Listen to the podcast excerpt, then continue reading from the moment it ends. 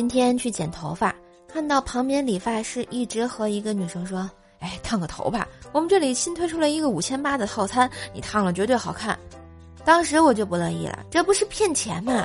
我蹭的一下就站了起来，我说：“姑娘，你可别听他的啊，像你这种丑逼，烫什么都不好看。”说完，我淡定的出去了。然后那姑娘还一直在后面追我，估计是要谢我。哎，做雷锋真的是太好了，客气。有一次我得了急性肠胃炎，去医院，痛得死去活来。我爸来看我，一脸焦急的跟我说：“哎呀，这这医院怎么连一个 WiFi 都连不上啊？” 我就知道我可能不是亲生的。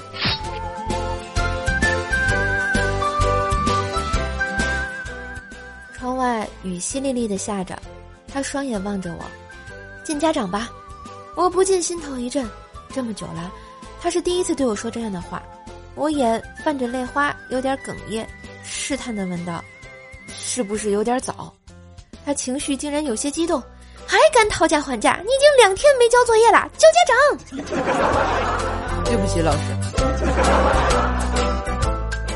嘿，今日份段子就播到这里啦！我是段子搬运工秀秀呀，喜欢节目记得随手点赞、订阅专辑，并给专辑打个五星好评送月票啦！